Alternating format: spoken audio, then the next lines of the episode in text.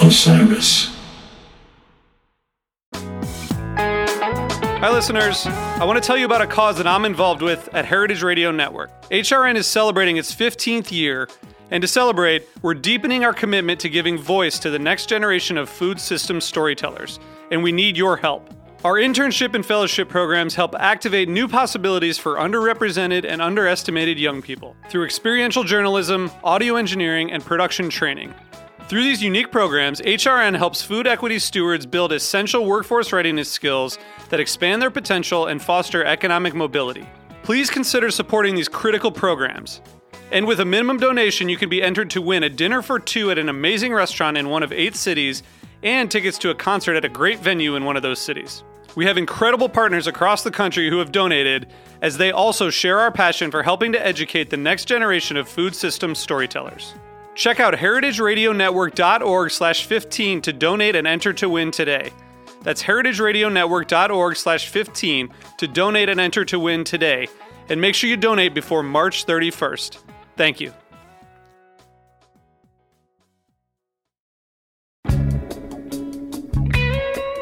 This is Bettye LaVette. I'm in West Orange, New Jersey, and I'm a rhythm and blues singer. I'm conditioning my hair and I've got a plastic bag on my head. this is my 60th year in show business, and if you're messing with rhythm and blues at all, you're messing with me. Hey, it's Zach here. Welcome back to the show on the road. This week, we are going to mess with some rhythm and blues, and I could try to describe what Bettye LaVette is all about, but with that laugh and this voice, she kind of says it all. Oh, no grudge. There's no resentment underneath. Laurel and we'll just be friends.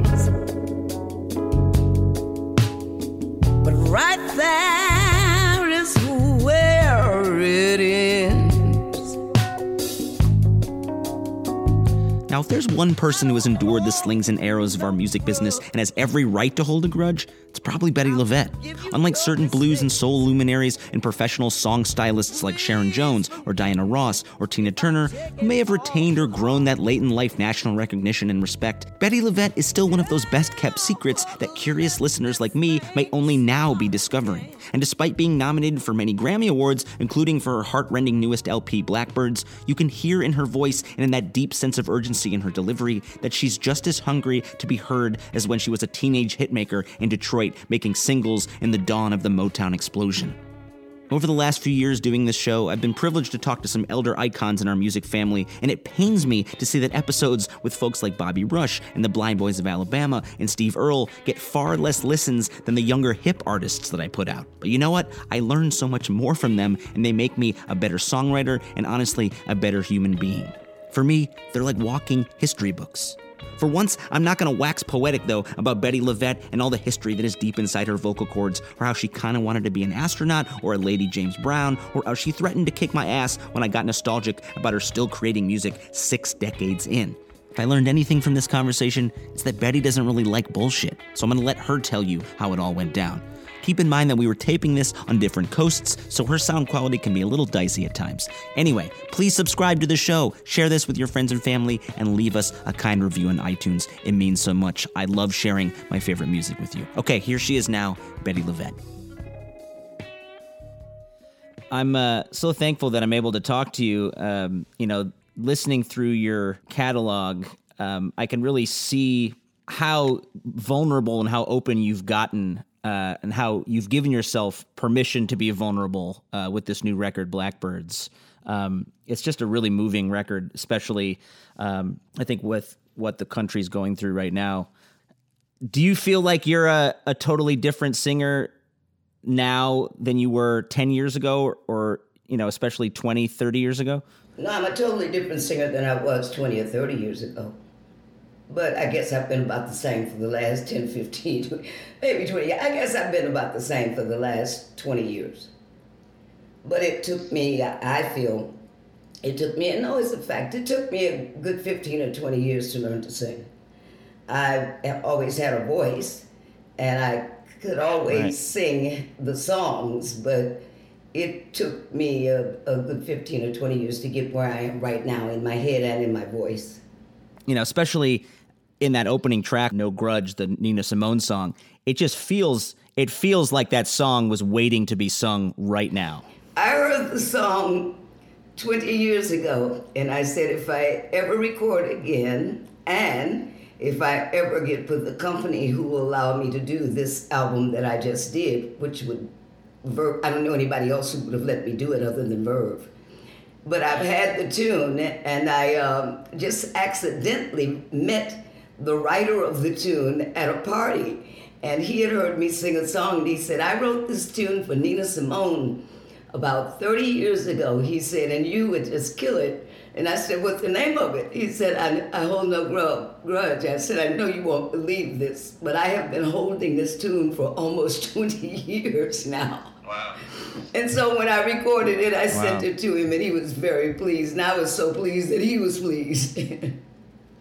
yeah, it's off that record. Uh the High Priestess of Soul from 1967, and you heard it in a in a hair salon in Detroit, right? Yeah, it just came on the radio, and um, I heard it only that once. It wasn't until we started talking about recording it until I heard it again. I just heard it that once that they played it, and I said, if I ever record again, I'm recording that tune. And I've heard that you say that, uh, you know, when you reinterpret a song, um, you're not hearing the original after that first time. You're hearing how you're going to do it and how your voice is going to express the lyrics, right? Oh, absolutely. It's very much like making love. yeah. I hold no grudge. There's no resentment underneath. I'll extend the laurel wreath and we'll be friends. But right there is where it ends.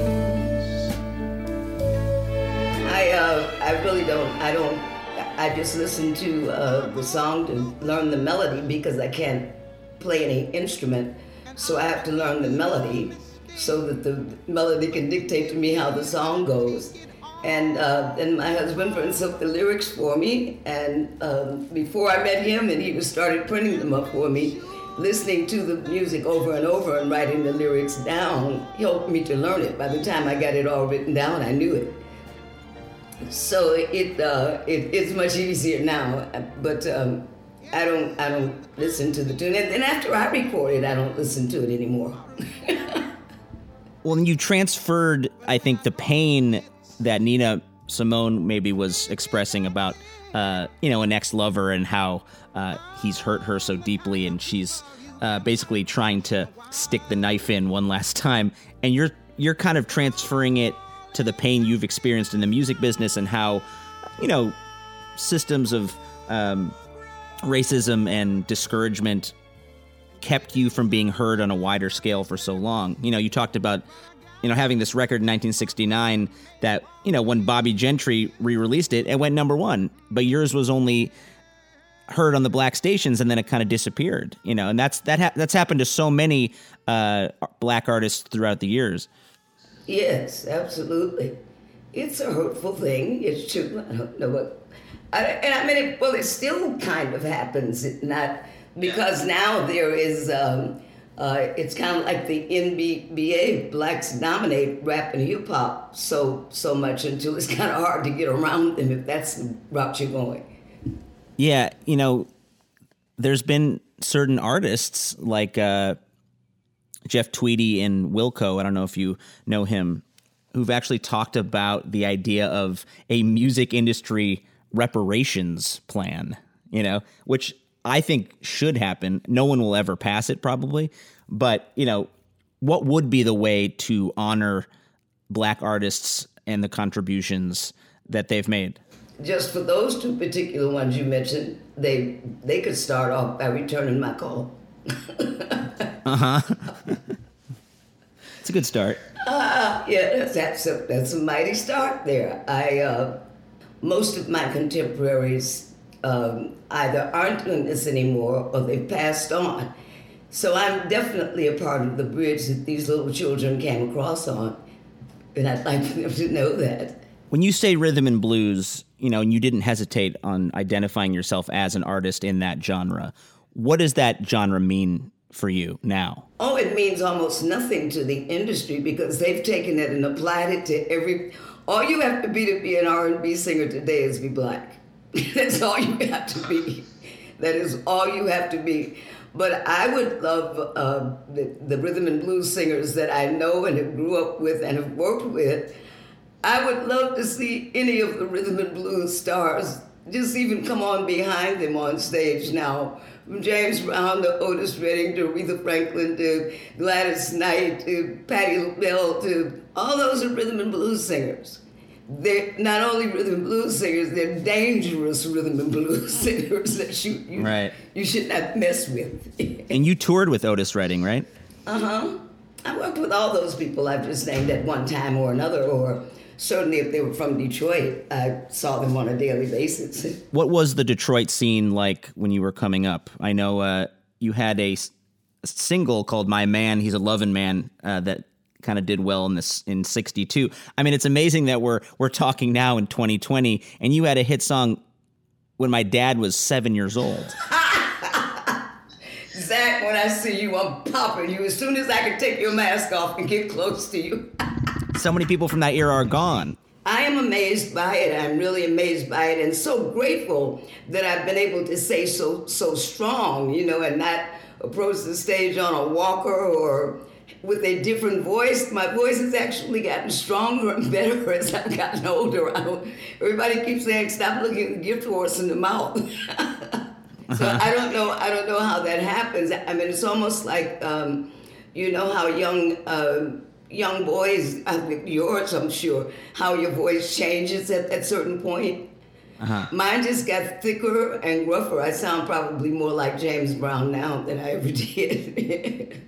Well, if you listen to that song, uh, My Man, He's a Lovin' Man, you can hear the sort of innocence of that time, but also the, you know, kind of playfulness in your tone.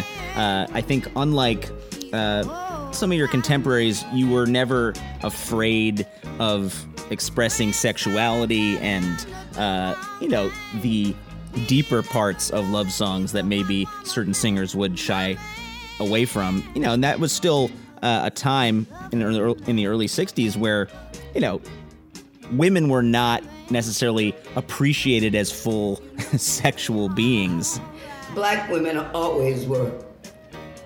Unfortunately, all mm-hmm. too often, only on those bases. Go on. go on, go on with what? I mean, that's it. That's the statement. Black women uh, often were. I used to laugh when I said they when they were talking in the early 60s about burning bras, I said black women have just gotten to where they can afford them.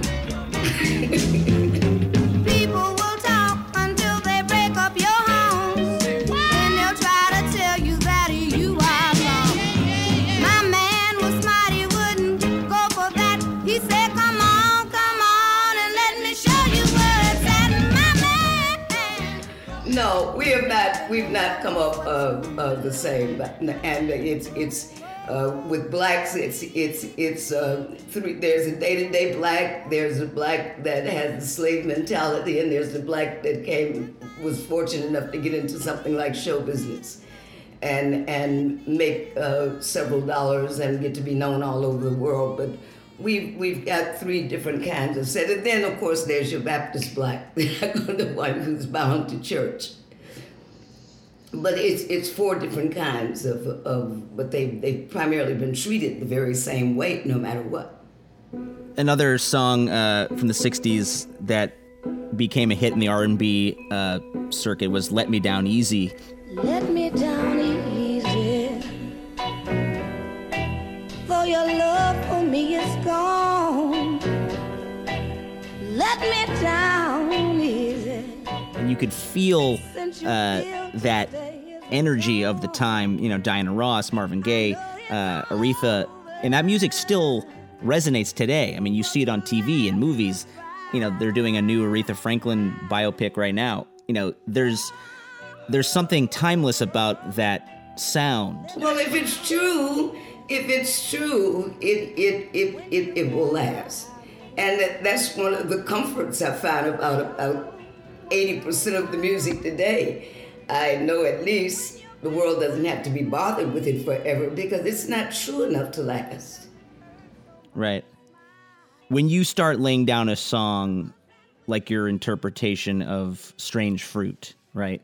There's so much weight and history in that song. And for a long time, uh, you had no interest in bringing that song back, right? Well, I was just, it was just that I was young and that wasn't the music of my time. You know, Right. as I got older, I, and I, I wanted to do it, but when when I was asked to do it the first time and Sly and the Family Stone were hot, I wanted to dance. I didn't want to sing Yeah. Strange Fruit. And I never thought of myself as a jazz singer. So my slow songs were chose they were either deeply rhythm and blues or that was it. I mean, that was about it. Slow songs went because I didn't want to be slow. I wanted to dance. you know that song has so much pain in it and i think uh, as the civil rights movement started to really gain traction you know i can totally understand the feeling that we want to like celebrate and, and have movement and and high energy songs why would we want to remind ourselves of the lynching that is still going on in the south you know that's a scary thing Southern trees bear a strange fruit. Blood on the leaves, and blood at the root. A lot of jazz singers, nobody sung it for a long while. They sung God Bless a Child, but um, Nobody sung Strange Fruit for a long while. Everybody made it a point of knowing about it and being aware of it, but but but nobody really uh, sung it that that much. And then it's it's a it's such a moody song. You just have to go to such a black dark place. Pastoral scenes of the gallant South. bulging eyes and twisted mouths. The scent of magnolias,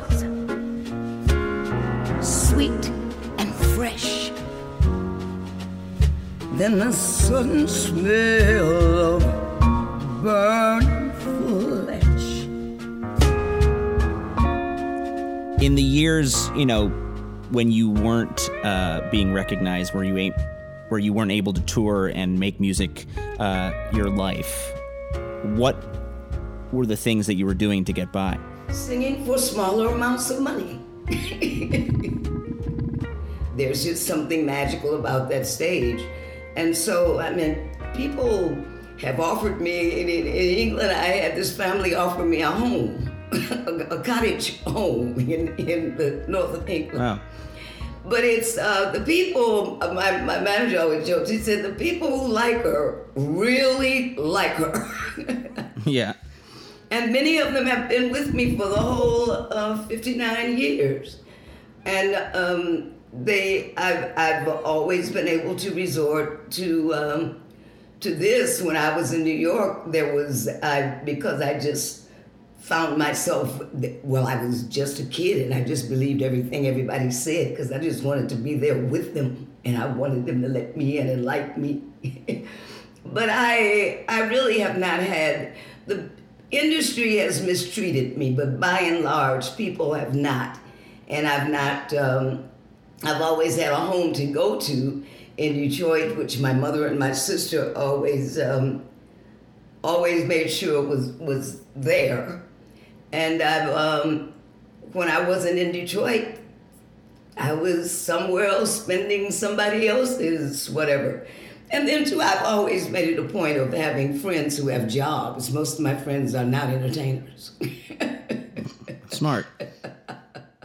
The opening track off of your 2005 record, I've got my own hell to raise. Um, it starts with this just beautiful a cappella, um, almost spoken word type singing. Um, you know, you you're it's just your voice and all its sort of scars and pain and glory. You know, and I love when um, an album can start with the essence of an artist, and I feel like you really captured, you know, the gratitude that you've had to learn through the many years uh, that you, you know, you've gone through the desert, and you realize that you have everything you need, even though maybe you haven't gotten everything you've wanted. That's right. When you're when you sing that song or when you recorded that song, what do you think that message meant to you? Oh, it meant I meant when I when I did it, so much was happening that I wanted to happen for so long, and I was reasonably satisfied, and that was really what I was saying, and that I had picked up all these skills and learned these things, and I was reasonably happy. Uh, but like anything else, after I won those first few little awards in this fifth career, then I started wanting more. Right, you got the Grammy nomination, and you know, start getting the taste of the big time well, the again. first year, the first year of this fifth career, I was inducted into the Rhythm and Blues uh, Hall of Fame, and I won um, uh, Best Rhythm and R&B Vocalist from the Blues Foundation, and so I was. Uh, that was the first thing I'd ever won in my entire life, even at the casino. S- But uh, after that, then I said, hmm, next year I'd like to. So I'm walking through the desert. And I'm not scared, although it's so hot. I have everything that I've requested. And I do not want what I have not got.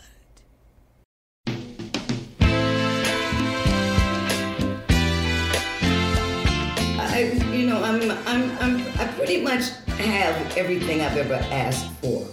I just, I need some more money now. But I, I pretty much Don't we have, all? have everything that I've ever asked for. I have a husband who loves me. I have a wonderful home. I got my kitty cats. Uh, my daughter and my grandchildren are all healthy and, and doing what they want to do, and I'm, I'm pretty cool. Let's go back to uh, Detroit and growing up. You know, what did your folks do when you were a kid? Well, both my parents uh, came north from Louisiana to work um, when the factories were, were big in the 40s. And uh, I was born in Muskegon, Michigan, and they both um, worked in parts factories there before they came to Detroit to work in the real big places. But they, um, they sold corn liquor, and uh, um, because it was segregation was still going on, if you wanted to drink after dinner, you had to, uh, well, after work, you had to come to my house because you couldn't go anywhere else in 1946 and 47. So they came to my house. My mother made chicken sandwiches and fried fish sandwiches, and they sold. Uh, and she made homebrew, and they sold that, and they sold corn liquor. And everybody that worked with them came by, and they could run a tab till the end of the week when they got paid.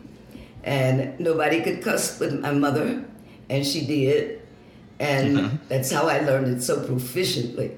And uh, you you couldn't come there with a girlfriend. It had to be your wife or a known girlfriend. You know, it wasn't a joint. Yeah. and we had a jukebox in the living room, which is where I learned all my first songs. I learned all the songs on the jukebox. What is your cocktail of choice? Cocktail, D- drink, Yeah. drink. I like champagne, a tremendous amount. It's in my contract. Well, you're classy like that. My dad uh, always tells this story about uh, meeting Muddy Waters in Chicago when he was in college. Yeah, bring me champagne when I'm thirsty. And Muddy Waters brought them back to his house and served them champagne and eggs at like 4 a.m. Well, that, that's why it's in my contract. My first, in the beginning of this fifth career, Mike Kappus, who brought Muddy Waters back to life before he died, and John Lee Hooker. He, um, Muddy had it in his contract. And I said, I, I, could I put it in mine? He said, you can put anything you want in there. So that's how it wound up. Uh, Moet Champagne is in my contract because it was in Muddy Waters. Bring my woman, settle right down here by my side. Did you actually know him? No, I didn't get a chance to meet him. I didn't get a chance to meet that whole faction because it I wasn't working in the kind of places they were working in when they were working. And I was mine was in the new burgeoning more rhythm and blues than blues. So they were like all the way on the downside. The only one who was surviving when I started singing was B.B. King and, and Little Milton. Um, uh, what's the other one's name? Jimmy Reed was kind of having his last couple of records the first couple of years that I sung. And then they all just disappeared. And you had never actually really heard the song Blackbird by the Beatles until your husband brought it before you, right? Right. Which seems hard to believe, but it's kind of amazing how much you embody that song when you're singing it now. Well, it, it, it said what I wanted to say. You know, it was just as if I was getting ready to make a speech and somebody brought me the exact words I wanted to say. It's not hard to be passionate about saying exactly what you mean and what you want to say. I sung the song the first time on the stage at the Hollywood Bowl in a tribute to the Beatles. And I had lived in Hollywood, which is, uh, I don't care for LA, but I had, um, I had lived in Hollywood uh, just walking distance of the Hollywood Bowl. And never and never made enough money the whole while I lived there to even see a concert at the Hollywood Bowl. And when I was standing on that stage singing Blackbirds at night, and those 32 or 37 strings came in, which I had never heard behind me in my life. And it was a beautiful summer evening. I had on something that was flowing. There were a lot of huge stars on the show. And it was, what more to say than all of my life, I've waited for this moment to arrive. I took my sunken eyes and taught my own self how to see all of my life. I have waited for this moment to be free. Well, I always say that Beatles, you know, McCartney and Lennon, it's like they're the the Beethoven and Mozart of our modern music age in a way. You know, so many people can reimagine their songs and it's just as fresh and just as perfect as it was when it came out, you know, in the late 60s.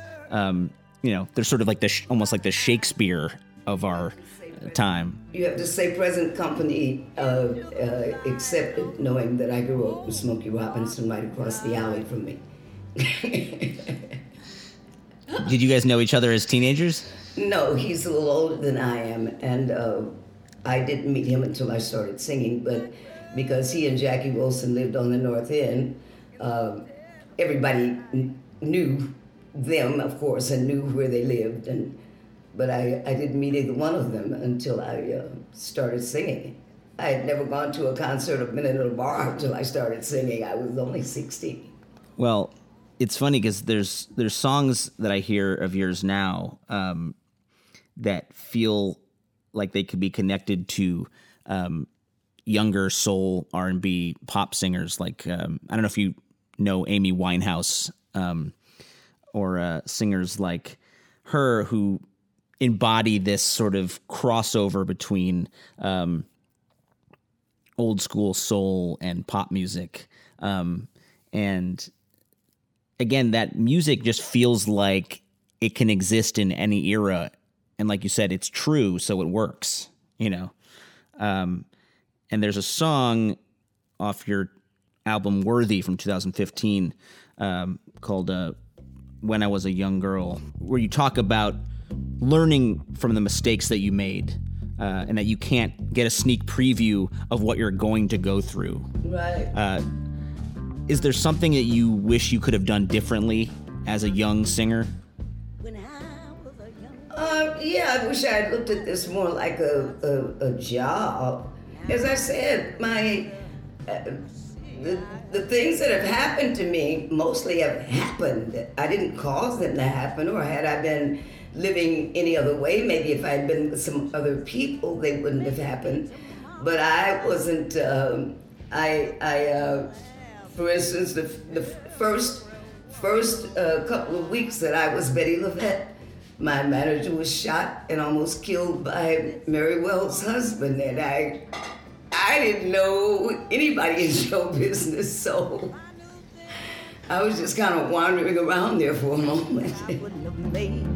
But you can't get a sneak preview of what you're gonna go through, and you gotta rely on your body and mind to see the light from shade.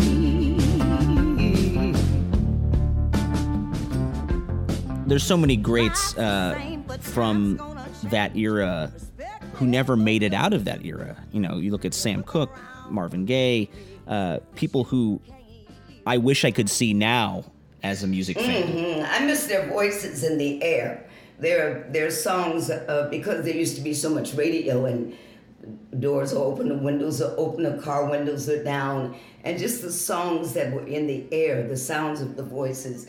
I miss them. I miss I miss Marvin and and um, I, there, there just so many voices that I just miss hearing in the air. Not a particular song, not anything, just their voices being in the air.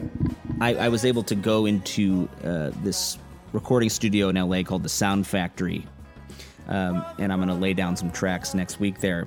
And it's where, in that Studio B, that Marvin Gaye laid down what's going on, you know, and you could like feel the ghosts of that time swir- swirling in the room. You know, they're still there. You know, you could, and I, I wish I could, you know, again, I could hear him in person, and I'm glad that there's certain folks like you who can bring that history to me now. Okay, speak, speaking of, of bringing history, I won't say that he didn't do anything at the Sound Factory, but one of the funny things about what's going on is damn everybody in Detroit was on the record.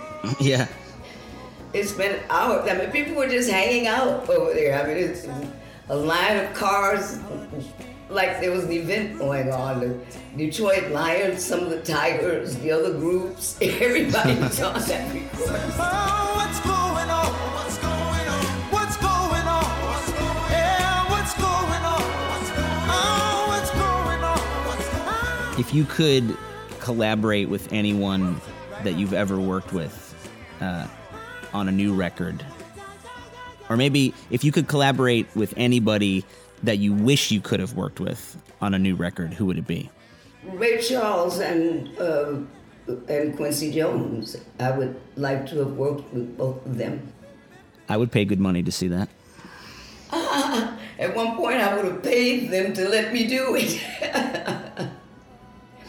but I'm I'm pretty pleased. Um, the producer I have right now, and Steve Jordan, is kind of what I've I've looked for in a Quincy Jones. There are not a lot of black producers who've had the hmm. opportunity to do as many things musically as Steve has. There are not a black a lot of black rhythm and blues singers who've had the opportunity to do as many things as I've had. They've either become really big stars, and that's what they did from then until now. Uh, but I've had the opportunity to be in a Tony Award winning Broadway play, learn how to tap dance, sing in, in the, the Baby Grand, which is one of the most uh, plush, was one of the most plush nightclubs in, in, uh, in New York and, and in Small's Paradise. And all those places just added more dimensions to me. I'm no longer just a that one thing, you know, which is why I venture into recording uh, things like the British rock songs and the Bob Dylan tunes, because I've had to do, because they weren't calling me, I had to do what the gig called for. And that Right. was many things over over a 60 year period, which is why my manager told me early on, uh, the manager who made this artist you're talking to now, Jim Lewis, he told me, he said, You got a cute little waistline and a cute booty, but you're going to have to learn how to sing some songs because it's not guaranteed you're going to be a star. And he said, You could be a good singer without being a star and you can work the rest of your life. And that pretty much is what I've done. But because I knew these songs, because I knew Sweet Georgia Brown and God Bless the Child and could sing them both. I got lead role and bubbling brown sugar. You know, but I these aren't songs that I wanted to sing. They're songs that Jim made me learn, like Strange Fruit. He said, I want musicians, great musicians to respect you, and I want you to be thought of as one of the best song stylists and interpreters ever. And that was mm. really what he was interested in. I was chasing the hit record, he was chasing a good singer. Well, he did an amazing job, I think, of of having you sound like you could be on pop radio right now, right? like I like I could hear You you. mean I had to be the only only black chick in Detroit opening my show with "Love Will Keep Us Together," and I got to be the only black chick who recorded "Feelings." When it first, the first week it came out, Jim made me go in the studio and record it. Sometimes I would sing things I would be so embarrassed. Like when I went, we had to do my little band. They were called the Fun Company, and they were like 17, 18, and 19. And we had to go to this big dance and we had to do Lover Man. We were so mm-hmm. embarrassed. and then when it went on, when the 10 years later at the inaugural for our mayor, we were the only young band who could play something other than young music. So we got the gig. Well, everything old is new sometimes. but that song "Book of Lies" um, that you did with Jordan on this new record, um, it feels again like if a twenty-year-old R and B singer sang it, uh, it would feel totally relevant. It feels like like you have a, a, a youthfulness, you know, this vulnerability in your voice that you know every broken promise breaks your heart over and over again and we can feel that hurt in your voice and maybe that comes from experience and and um you know you could hear the the history in your voice but You can. I um, mean, that is that is what you are hearing. And when people say, "How can you?" What keeps you up and keeps you going on? I said, "Well, the thing that keeps me going on is I don't know how to do anything else." And the thing that if I am up, it's that I get a chance to sing out all of my grievances. right So it's tantamount to screaming. yeah memories going through my head, accompanied by tears and sighs.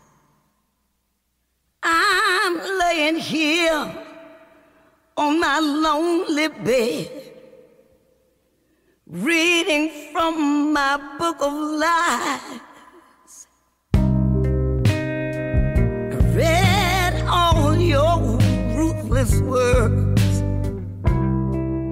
What has it been like for you having experienced obviously the civil rights movement in the 60s and then seeing the tumult that has happened since the George Floyd killing how has it been for you seeing this now I don't know exactly what you mean when you say that. I don't know exactly how to answer that. It's been like it's been for anybody else that saw it. I mean, it, it everybody Right. saw it. You know, so anybody that, that didn't think it was cool, I feel the same way that they feel. But um, and I and I also feel hopeful. I think that being able to see it has made it a little more real to some people who might have been denying it or not accepting it. And I I I believe we've made some some tremendous moves just here right quickly. You know, I believe we've we've found out a tremendous amount since Barack Obama's uh, election. Uh, we we pretty much know the ad- names and addresses of all the racists in the country.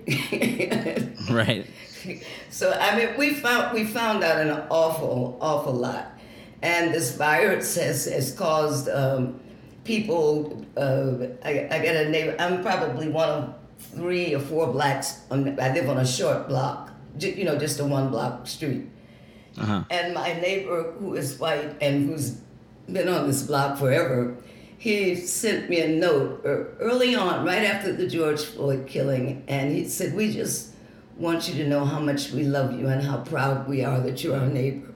and it made me cry. Well, I think you know there's a whole resurgence of um, movies and TV shows um, remembering the era that the Black Panthers came up, and that a lot of that awareness started being, uh, you know, basically thrust into white people's purview for the first time. You know, um, and and I'm not sure how much you watch of that, but um, I know when you were a young person in Detroit, you know, you identified more with Malcolm X than Martin Luther King Jr., right? Yep.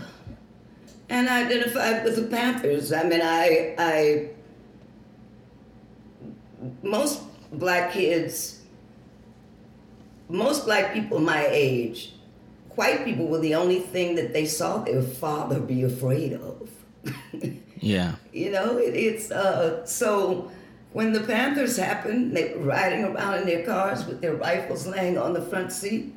I was loving them. I did not want to pray. I did not want to sing. I wanted to fight. Well, and it's hard to not feel like, you know, praying and singing and trying to unite everyone um, was a lost cause in a way. You know, it's like how how long can we try to reach across the aisle and bring these people into our world and not have have them kill us? You know. I um I I just was never able to and I'm not a fighter. I mean I'm the biggest punk in the world. But I I did not like that unevenness that I was seeing all around me and I was never seeing anyone who uh, who was standing up to it. My my um my husband and I were talking about, and you should hear some of our conversations because he's white, and he he's just finding out a lot of these things. But we were Right. talking just recently. I was telling him about how the theater, at the time that um, In the Heat of the Night came out, how the theater just erupted in cheers and applause when Sidney Poitier slapped. Uh, I can't think of his name, the white guy, uh, slapped him, and Sidney slapped him back. And it was it was almost like a release. Right, that was a big deal. oh, honey, that was a huge deal.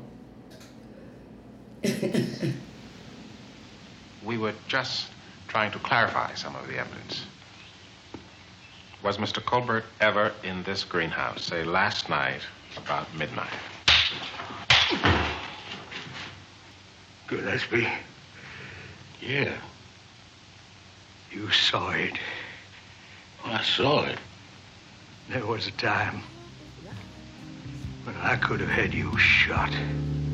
like all weepers. I weep alone, reading from my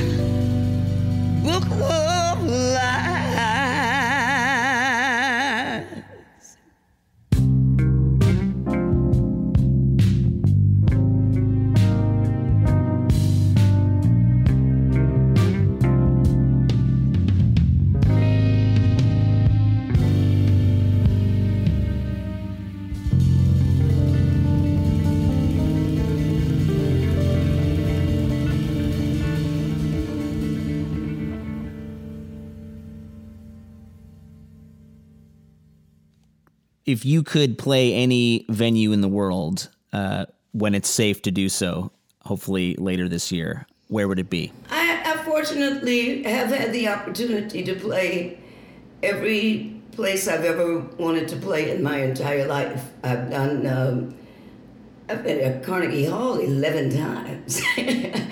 I've, uh, uh, the uh, Carlyle was one of the other places to be in residence there. I've uh, done the Hollywood Bowl, I've done Lincoln Center. I've done the Montreux Jazz Festival. I've done the New Orleans Jazz Festival. I've done the Memphis Blues Festival. I've sung at uh, the Kennedy Center Honors. I, you know, I, I pretty much have done everything uh, and been every place that I, I uh, want to go or that I ever dreamed about going.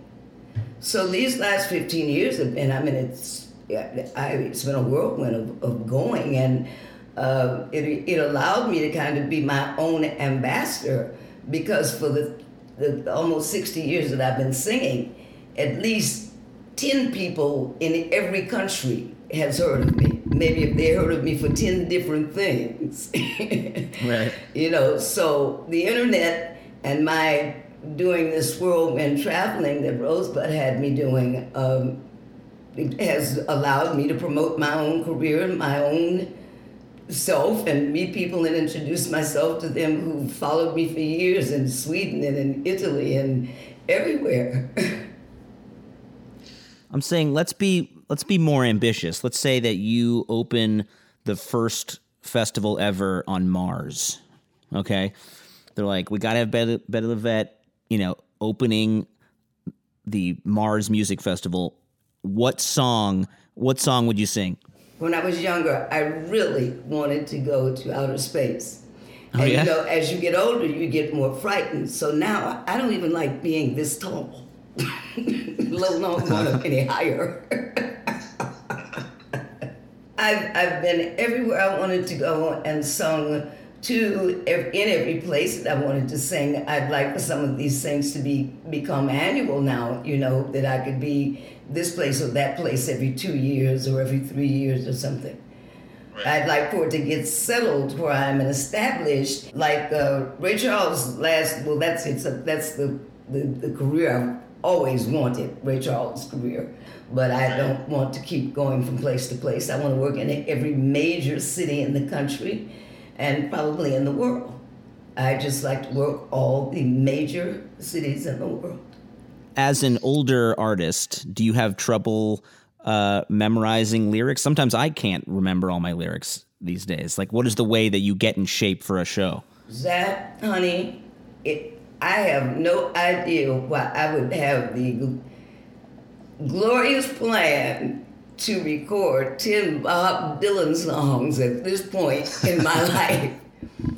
I took three and four verses out of some of those songs, and they're still long. yeah.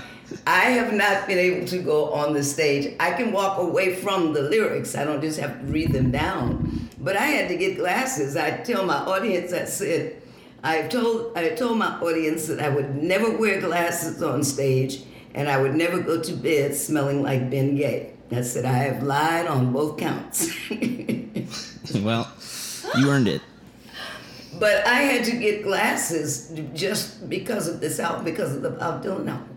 Yeah, 2018, uh, that title track of Things Have Changed. I think that's actually where I started uh, listening to you. Um, I, I love that version. Um, and it feels honestly very fitting right now. Yeah. Uh, that that line, people are crazy and times are strange. I'm locked in tight and I'm out of range. There you go. I used to care. I used to care, but things have changed. I love that song. Worried woman with a worried mind. No one in front of me and nothing behind. Sitting on a strange man's lap. Drinking champagne. Did you get vaccinated? Uh, I have my second shot to get next week. You're a national treasure. It's important that you get vaccinated first. Oh, I'm definitely going to get the vaccine. I want to see my grandchildren and my daughter. So I want to see everybody. I miss people I don't even know. yeah. Do you teach people, or do you have people that you like are a mentor to? No, you wouldn't want your child to do anything I said. my, my, it's just that my grandchildren are unusual. That's how come I can talk to them. Oftentimes I speak to a lot of um, of uh, college classes. In fact, last week I spoke to a class at the University of Texas, Oh, and cool. uh, they when they ask me about show business, what advice would you give me? I say honestly, this it's the only advice I can give you. If you know how to do anything else, do it, and do this for a hobby. Yeah, but like, what else would you rather be doing? I know it's been hard and it's been a long road, but like you said, you were not like there's nothing else that you can do. It's like it's in you. No, and it, and it, you know? it, I was kind of, um, um, I have the, the perfect temperament for this business. A lot of people don't. I mean, Right. Elvis Presley didn't. You know, I mean, a lot of people don't, but I really have the temperament to be in this business. I it has taught me patience. It's a different kind of patience. It's kind of a nervous kind of patience, but it Right. doesn't lead me to go jump off any buildings or get strung out on anything or any anything. I I pretty much know how this business functions now, and I know for a fact that I can work for the rest of my life, if not for fifty thousand dollars a song, for fifty dollars a song. I know that I can do that. This place here ain't doing me no good. It's got me all fucked up. I should be in Hollywood. Just for a second there, I thought I saw something move.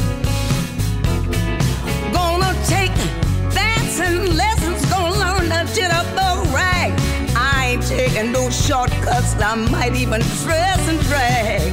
Only a fool here would think it's got anything to prove. If you never sang again after you recorded when you were a teenager, what line of work do you think you'd be in? Oh, I have no idea. I'd probably be messing with some kind of people of the night.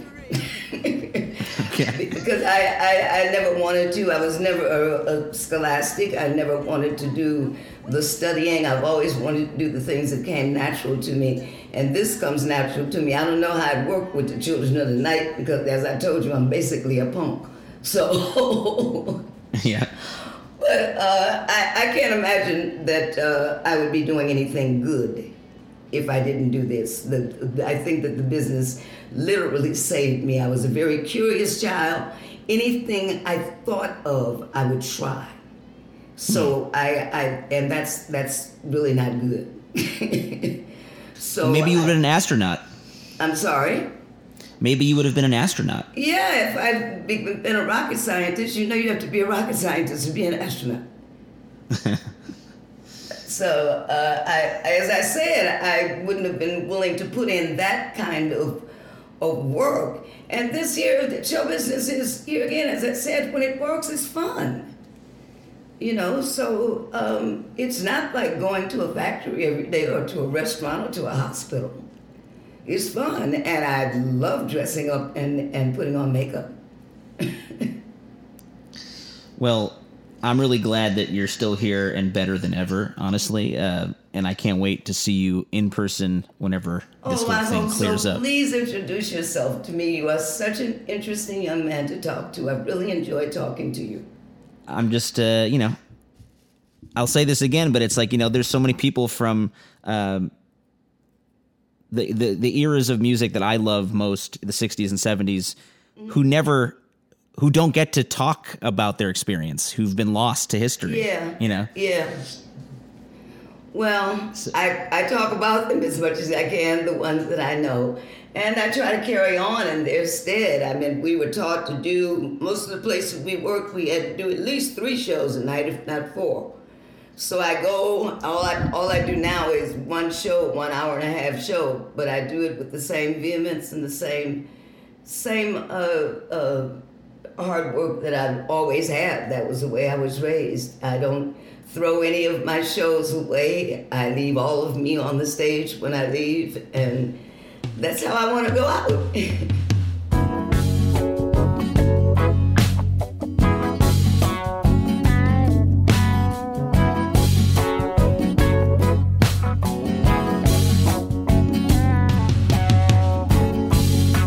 Lights of clown, they darken by drama. By the blues that I sing, the song singing sisters, the torch bearing misters, they just come to listen and dream.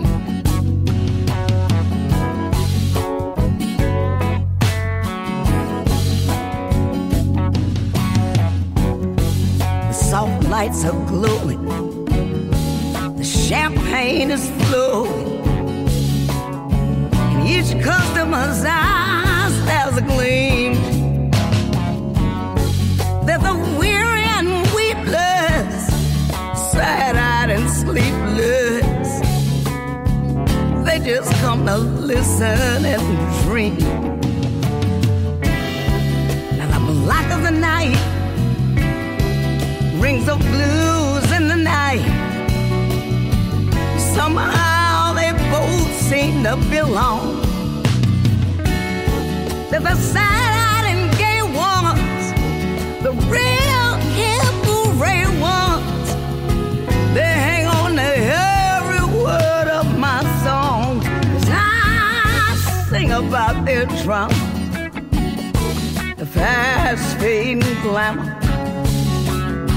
And the blues that I sing is the theme for the soft singing sisters, the torch bearing misters. They just come to listen and drink. Said the black of the night brings the blues in the night. Somehow they seem to belong.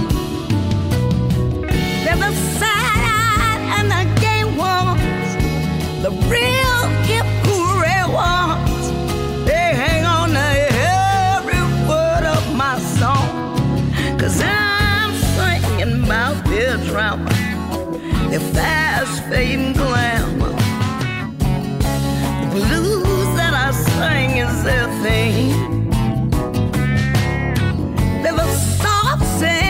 sisters, torch bearing misters. They just come to listen and dream.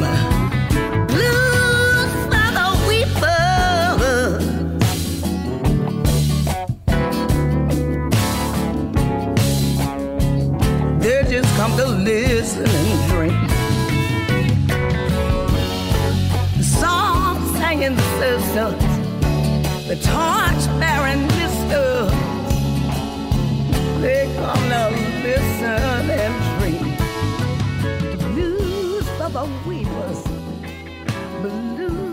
The weepers. They just come to listen and dream.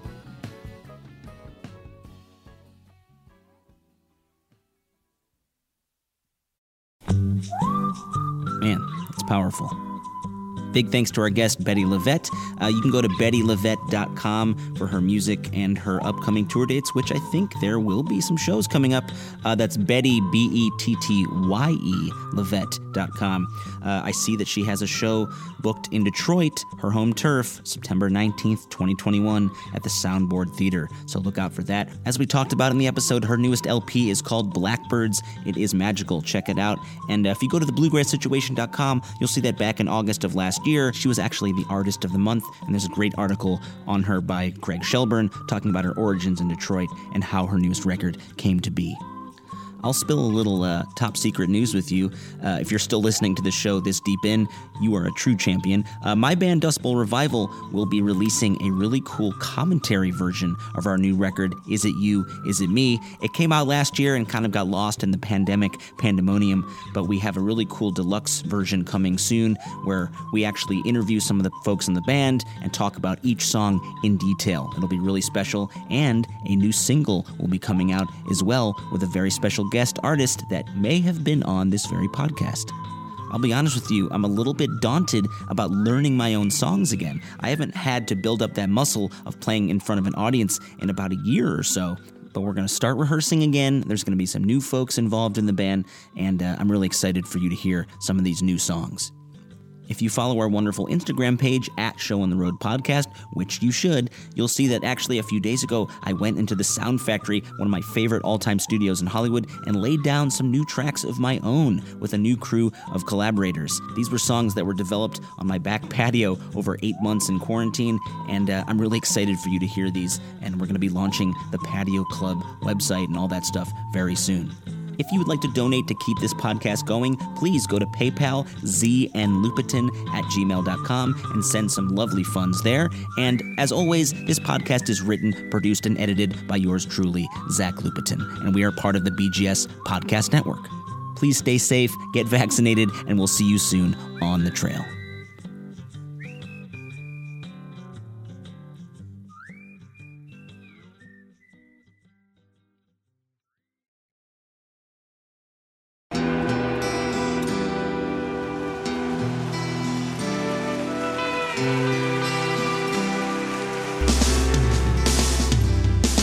I don't think it overstates things to say that the Beatles were the greatest gift to entertainment and culture of our time, a secular religion, if you will, with their universal appeal and demonstrable impact on people's lives. I'm Robert Rodriguez, host of Something About the Beatles.